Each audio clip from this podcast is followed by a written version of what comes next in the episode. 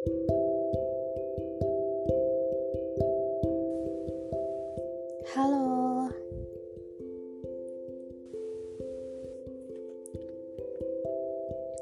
Mau ucapin terima kasih sama diri sendiri karena sudah banyak melakukan hal yang susah banget sebenarnya buat dilakuin kayak itu di luar kebiasaan di luar zona nyaman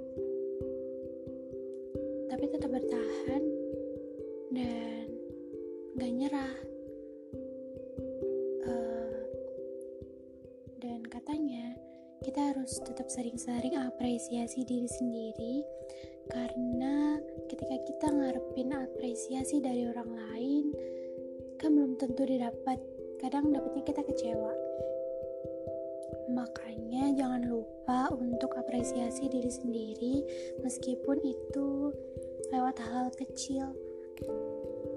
Sekecil apa pun perubahan yang kamu bikin itu harus kamu apresiasi